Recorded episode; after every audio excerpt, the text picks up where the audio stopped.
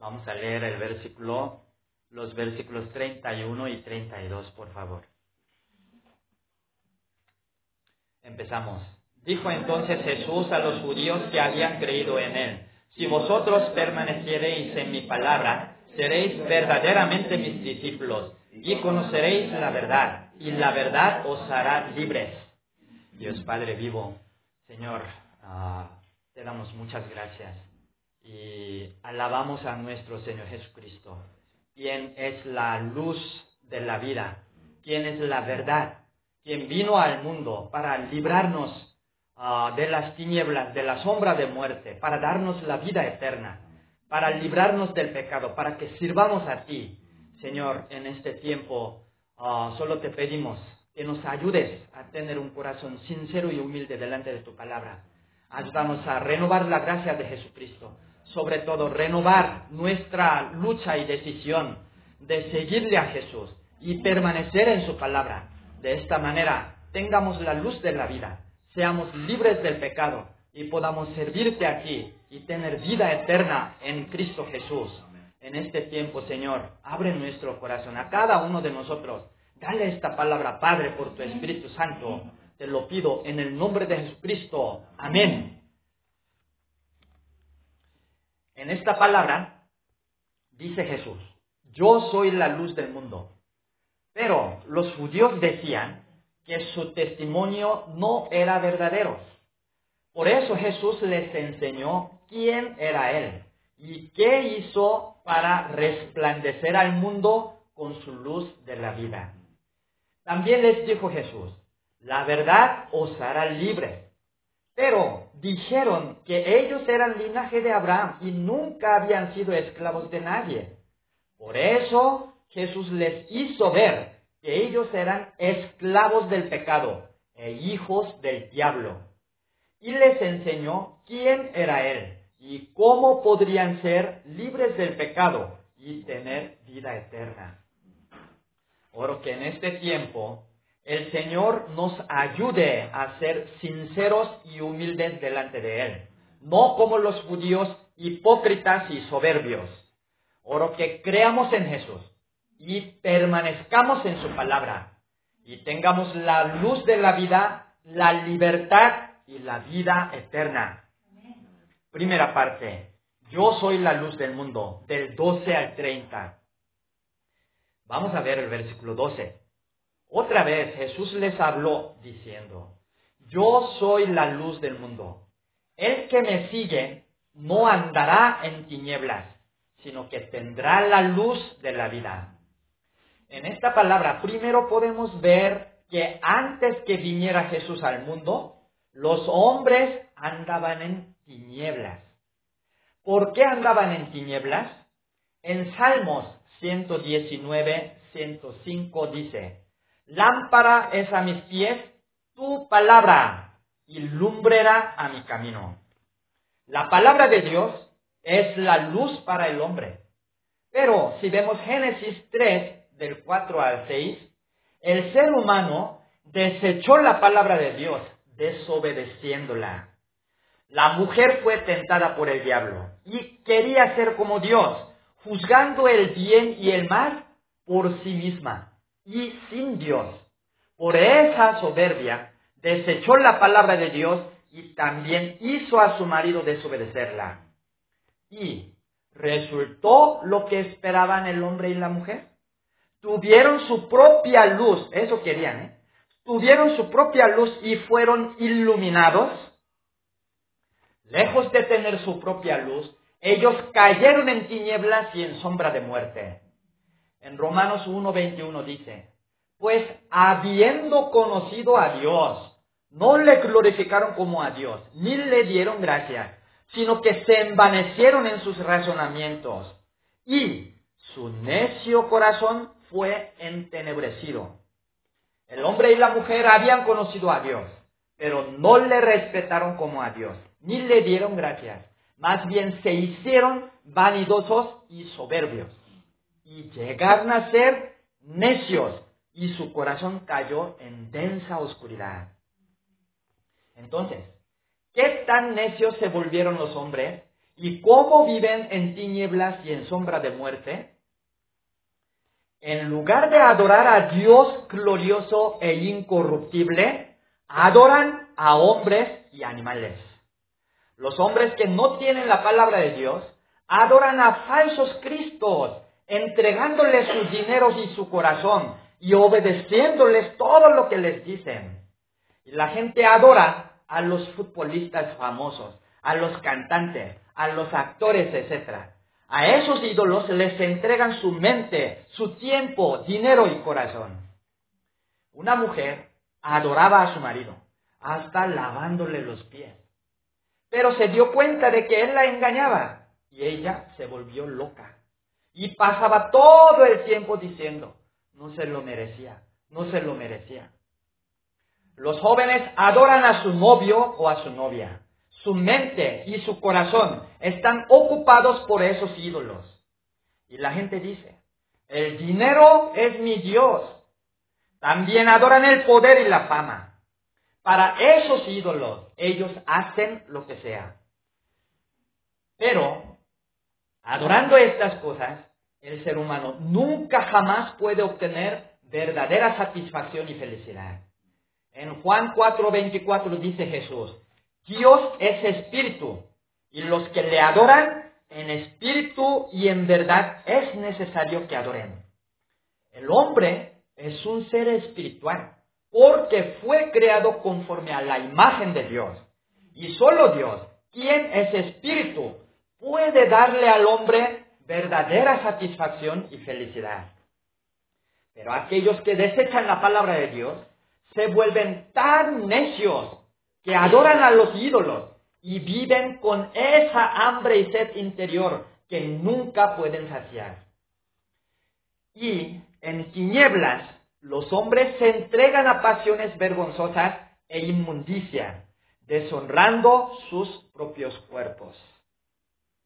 Si vemos Efesios capítulo 5, Pablo dice que vergonzoso es aún hablar de lo que ellos hacen en secreto.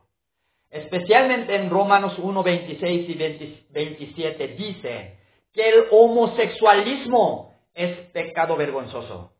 También en 1 Corintios, 1 Corintios 6, 9 dice que ni los afeminados ni los homosexuales heredarán el reino de Dios. La palabra de Dios habla tan claramente de este pecado, pero aquellos que desechan la palabra de Dios caen en tinieblas y no pueden ver qué es el bien y qué es el mal. Y andan insistiendo que el homosexualismo es el derecho humano y es correcto. Así andan en tinieblas. También los que andan en tinieblas hacen cosas que no convienen. Contaminar el medio ambiente no nos conviene. Pero los hombres entenebrecidos lo han hecho. Ahora ni podemos respirar el aire a gusto. Y muchos sufren por falta de agua. Y la gente ahora tiene miedo de comer mariscos por micropartículas de plásticos que echaron al mar. Y a los hombres que no les, y a los hombres no les conviene maltratar a sus esposas. Porque si las maltratan, ellas y sus hijos sufren y se enferman. Y los hombres no pueden tener familia feliz. Pero los hombres necios lo hacen. Y hace 10 días, la hija menor del dueño de Korean Airlines, es la empresa de aviones más grande de Corea, insultó y aventó agua a una persona en una junta de negocio. Por eso se evaporaron 4 mil millones de valor de acciones de la empresa en 10 días. Y toda la familia está sometida a la investigación fiscal por importaciones ilegales. La gente que anda en tinieblas no puede ver las cosas que no le convienen. Por eso las hacen y sufren. Y por toda esa maldad son dignos de morir y sufrir el castigo eterno en el infierno. Qué miserable es el hombre que anda en tinieblas y en sombra de muerte. Pero Dios tuvo misericordia de los pecadores que desecharon la palabra de Dios y andaban en tinieblas y en sombra de muerte. y envió a Jesucristo para que resplandeciera a esos hombres. Por eso en Mateo 4:16 dice, el pueblo asentado en tinieblas vio gran luz y a los asentados en región de sombra de muerte, luz les resplandeció. Entonces, ¿quién es Jesús y qué hizo para resplandecer a los que andan en tinieblas y en sombra de muerte? Primero, Jesús es el Hijo de Dios, igual a Dios. Vamos a ver el versículo 13. Al oír la palabra de Jesús, le dijeron los fariseos que su testimonio no era verdadero, porque él daba testimonio acerca de sí mismo. Entonces, en los versículos del 14 al 18, Jesús les respondió diciendo que él sabía de dónde había venido y a dónde iba. Es decir, Jesús no había venido de sí mismo, sino había venido de Dios y volvería a Dios. Por eso, si vemos Mateo 3:17, Dios mismo, quien le había, le había enviado, dio testimonio de Jesús diciendo, este es mi Hijo amado, en quien tengo complacencia. Más bien, entonces, más bien si Jesús dijera que no había venido de Dios, eso sería mentira. Sobre todo, miren el versículo 19. Dijo Jesús, si a mí me conocieseis, también a mi Padre conoceríais. ¿Cómo puede ser esto? El que conoce a Cristo, conoce al Padre. ¿Cómo puede ser eso? Es porque Jesús es el Hijo de Dios, igual a Dios. Entonces, ¿qué hizo Jesús? Jesús fue levantado, clavado en la cruz, para darnos el perdón de pecados y la reconciliación con Dios.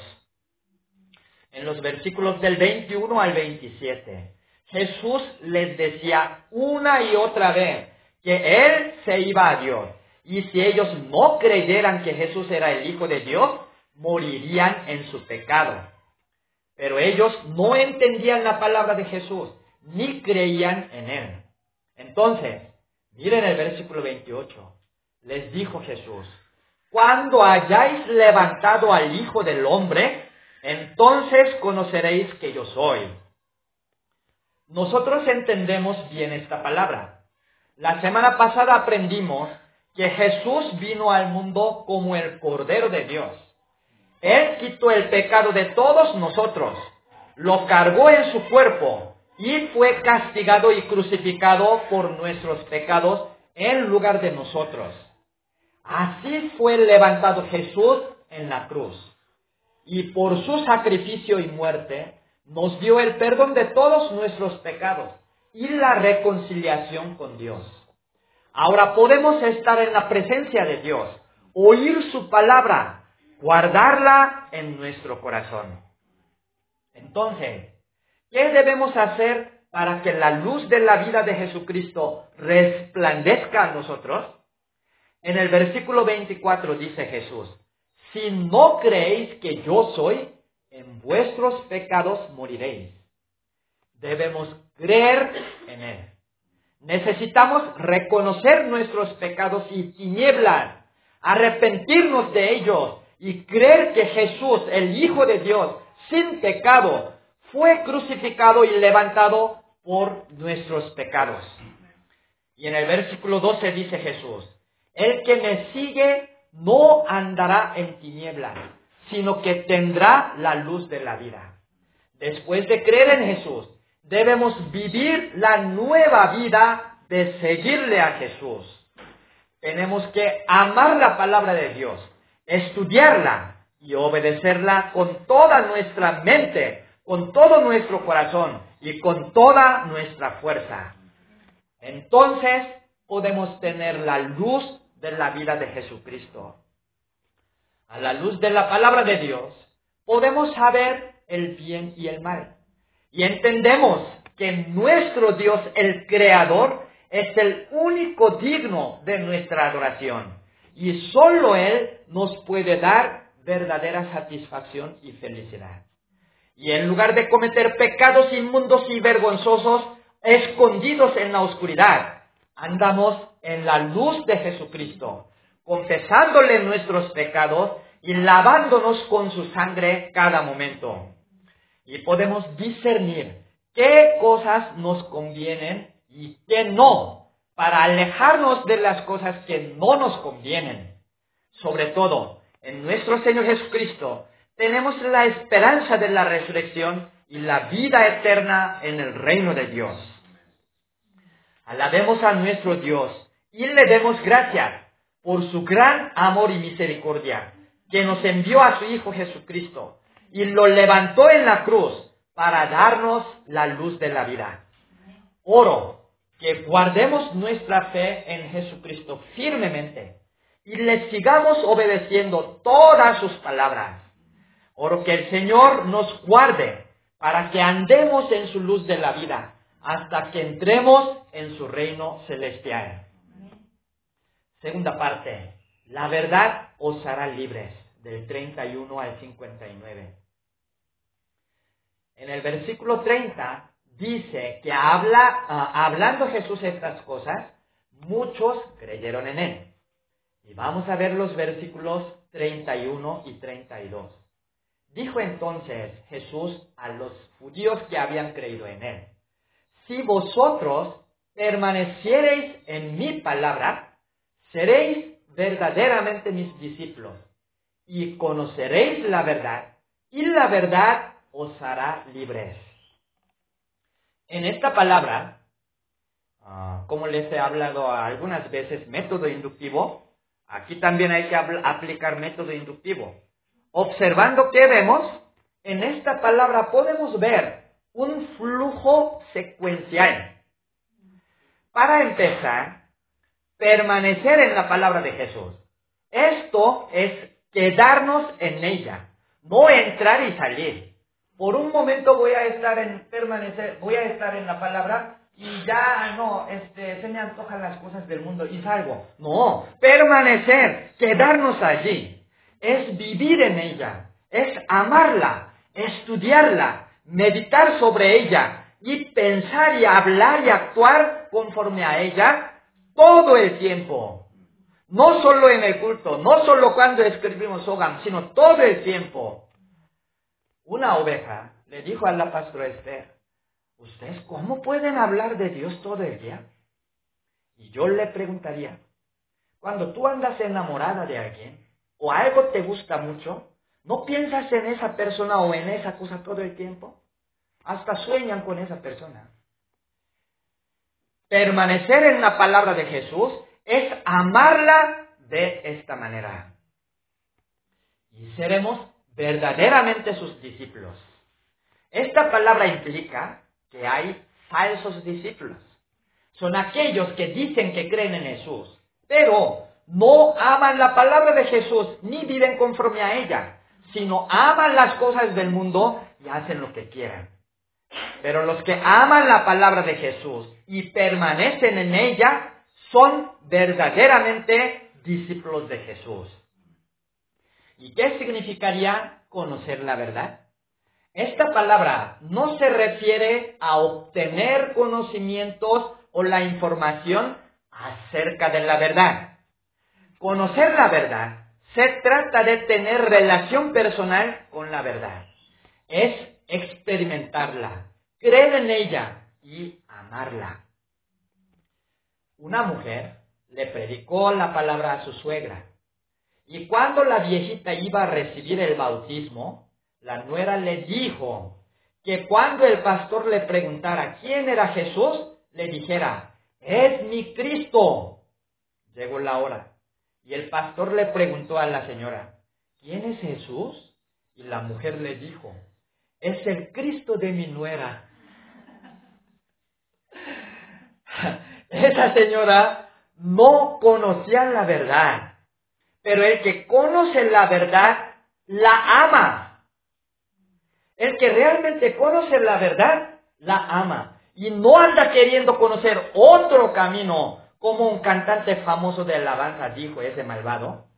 ¿Quién sabe quién es? Es Marcos Rich. Ahí andan video. Hasta tomaron video para evidencia cuando se presente en el tribunal de Dios para ser juzgado y echado en el infierno. Y si conocemos la verdad, la verdad nos hace libres del pecado. En esta palabra podemos entender que en cuanto a la libertad, no existe la libertad absoluta para el hombre. El hombre es siervo de Dios o es esclavo del pecado. Al principio, el hombre quería ser libre de Dios. Ellos mismos querían ser como Dios y desechó la palabra. Pero llegó a ser esclavo del pecado. Ahora, para ser libre del pecado, el hombre tiene que ser, ah, tiene que conocer la verdad y ser ocupado por la verdad. Esto es la única manera de ser libre del pecado. Por lo tanto, para ser libre del pecado, nuestra lucha no es contra el pecado, sino por entregarnos a la palabra de Jesucristo. En Romanos 6:13 dice, ni tampoco presentéis vuestros miembros al pecado como instrumentos de iniquidad, sino presentaos vuestros miembros a Dios como vivos de entre los muertos y vuestros miembros a Dios como instrumentos de justicia. El hombre puede ser libre del pecado solo cuando conoce la verdad y se entrega a sí mismo a la verdad. Pero vamos a ver el versículo 33. Le respondieron, linaje de Abraham somos y jamás hemos sido esclavos de nadie. ¿Cómo dices tú seremos libres?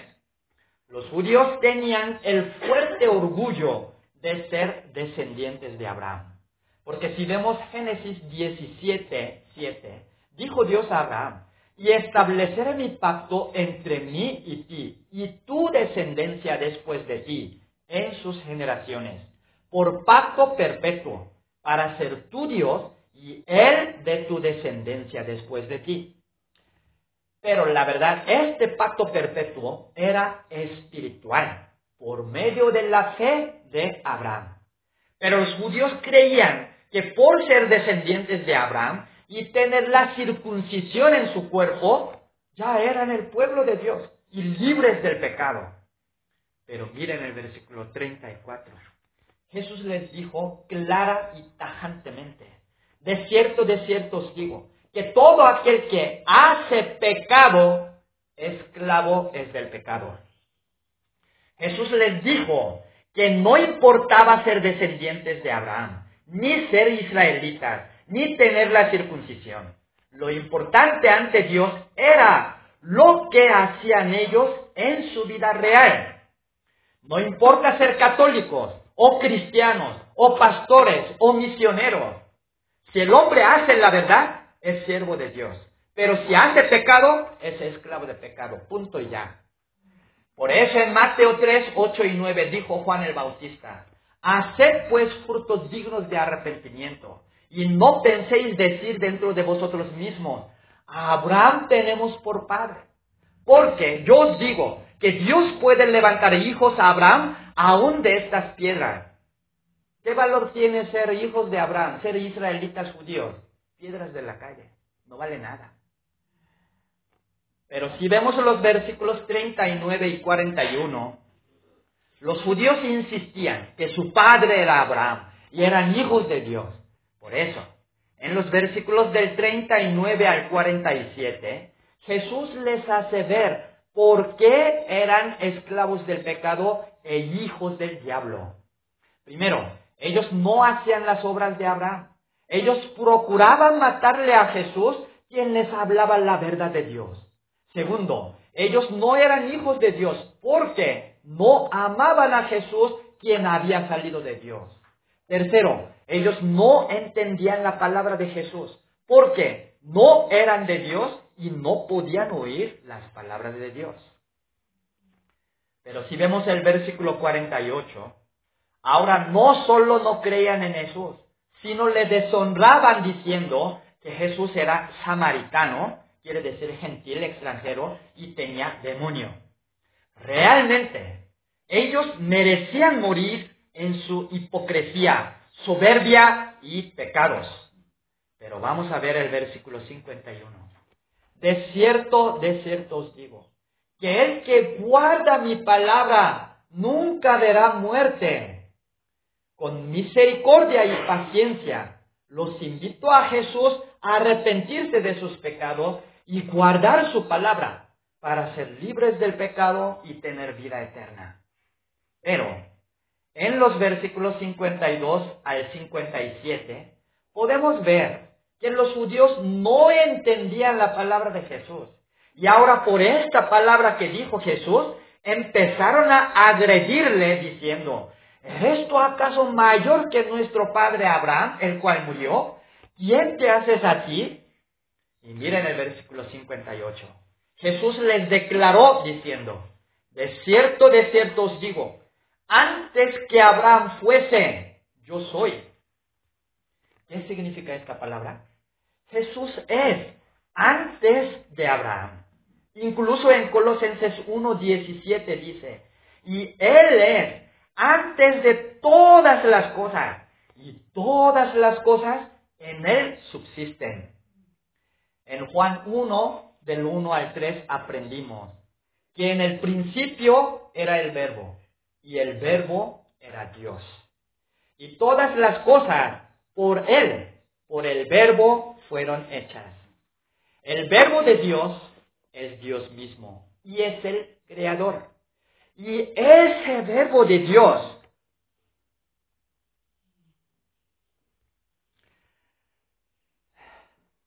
y ese verbo de Dios fue hecho carne como nosotros y habitó entre los hombres. Jesús es ese verbo que vino al mundo hecho carne. Jesús es Dios el creador. Por eso dijo Jesús, antes que Abraham fuese, yo soy. Y por la misma razón también dijo que Él es la verdad. Entonces, ¿cómo puede el hombre ser libre de pecado y obtener la vida eterna? Necesita reconocer con sinceridad y humildad que es esclavo del pecado y merece morir y debe arrepentirse de sus pecados y creer en Jesús y permanecer en su palabra. Tiene que hacer la lucha por entregar su mente, corazón, tiempo y fuerza y todo a la palabra de Jesús. Entonces puede conocer la verdad y la verdad lo hace libre del pecado y le da la vida eterna. Nosotros éramos esclavos del pecado. Hacíamos pecado, pero no conforme a nuestra voluntad, sino obligados por el poder, poder del pecado. Y merecíamos morir y sufrir eternamente en el infierno. Pero el Verbo, Dios el Creador, vino al mundo hecho carne. Y en su carne llevó todos nuestros pecados inmundos y viles y fue muerto en la cruz. A través de su muerte, Jesús nos salvó y nos llamó a permanecer en su palabra. Somos débiles y pecaminosos, pero hasta ahora Jesús nos ha ayudado a permanecer en su palabra y a conocer la verdad. Y Él nos ha hecho libres del pecado y de la muerte. Por esta maravillosa gracia, le alabamos a nuestro Padre Dios y a nuestro Señor Jesucristo. Oro que mientras vivamos en este mundo, sigamos haciendo la lucha por permanecer en la palabra de Jesús y conocerlo cada día más profundamente. Oro que nuestro Señor Jesús nos ayude a servir a Dios, libres del pecado, y a tener vida eterna en su reino celestial. Conclusión la luz y la libertad. Son los tesoros que el ser humano ha buscado desde la antigüedad. Dicen que el gran poeta alemán Goethe clamó justo antes de morir, luz, más luz. ¿De qué siglo vivió este hombre? Y hasta ahora él es reconocido como un gran filósofo, este poeta, escritor. Y al morir dijo, luz, más luz. Pues no tenía lámpara o qué. Él había buscado la luz por toda su vida y murió sin encontrarla. Y algunos budistas se someten a tremenda disciplina de meditación para ser libres, Por eso se rapan, por eso se visten de color gris y negro y, y se dedican a meditar. Pero un monje budista, quien era considerado como el Buda encarnado, murió diciendo, fíjese, estoy cayendo en el infierno por haber engañado a la multitud. El hombre, por su propia cuenta, no puede encontrar la luz ni la libertad. Pero en esta palabra, nuestro Señor Jesús nos dice, yo soy la luz del mundo. La verdad os hará libres. Oro que guardemos con firmeza nuestra fe en nuestro Señor Jesús y permanezcamos en su palabra. Oro que aún en medio de este mundo que mora en tinieblas y en sombra de muerte, nosotros, nosotros andemos en la luz de la vida, libres del pecado y de la muerte. Oro que por medio de nosotros, la gloria de la luz y de la verdad de Jesús sea manifestada a muchos universitarios para su salvación. Vamos a leer 31 y 32 nuevamente. Empezamos. Dijo entonces Jesús a los judíos que habían creído en él, si vosotros permaneciereis en mi palabra, seréis verdaderamente mis discípulos y conoceréis la verdad, y la verdad os hará libres. Dios Padre, Señor, ciertamente nosotros ah, andábamos en tinieblas, no podíamos ver cuál era el camino de la verdad, de la vida, y no podíamos distinguir el engaño del diablo y su trampa. Así caímos en pecado y en oscuridad y en tinieblas, escondidos, cometiendo pecados obligados por el poder del pecado y con miedo así vivíamos, esperando solamente el castigo eterno. Pero tú enviaste a tu Hijo, a Jesucristo, quien es Dios mismo y quien fue levantado por nuestros pecados en la cruz para resplandecer a nosotros que vivíamos en las tinieblas, sufriendo. Señor, Ah, y ah, nosotros en este momento ah, confesamos nuevamente, Jesús es el Hijo de Dios. Jesús fue sacrificado y muerto en la cruz por nuestros pecados para darnos la reconciliación contigo. Por eso ahora estamos en tu presencia y oímos tu palabra. Ayúdanos a ahora guardar tu palabra en nuestro corazón, nuestra mente. Ayúdanos a amarla con toda nuestra mente, con toda nuestra fuerza, con todo nuestro corazón porque solo tu palabra es la luz de la vida para nosotros. Ayúdanos a seguirle a Jesús cada momento. Ayúdanos, Padre. Ayúdanos, Padre, porque vivimos en este mundo que, que mora en tinieblas y llenos de, lleno de eh, pecados. Padre, ten misericordia de nosotros. También, Señor, te damos gracias porque por tu misericordia ah, tú nos permitiste conocer la verdad para que seamos siervos de la verdad no esclavos de pecado. Señor, Jesús es la verdad y Jesús nos ha dado su palabra. Ayúdanos a permanecer en su palabra. Ayúdanos a amarla. Ayúdanos a vivir conforme a su palabra. De esta manera, seamos verdaderos discípulos de Jesús y conocer la verdad cada día más profundamente. Y seamos ocupados, toda nuestra mente, toda, todo nuestro corazón, sean ocupados por la verdad y así seamos libres del pecado y podamos servirte así y tener la vida eterna. Padre vivo, Señor, ah, esta palabra sea la guía y sea ah, el camino para nosotros y utiliza nuestras vidas para dar a conocer esta gloria de Jesucristo, de la luz y de la verdad de Jesucristo a muchos universitarios. Bendice, Señor, a cada uno de nosotros. Te lo pido en el nombre de Jesucristo. Amén.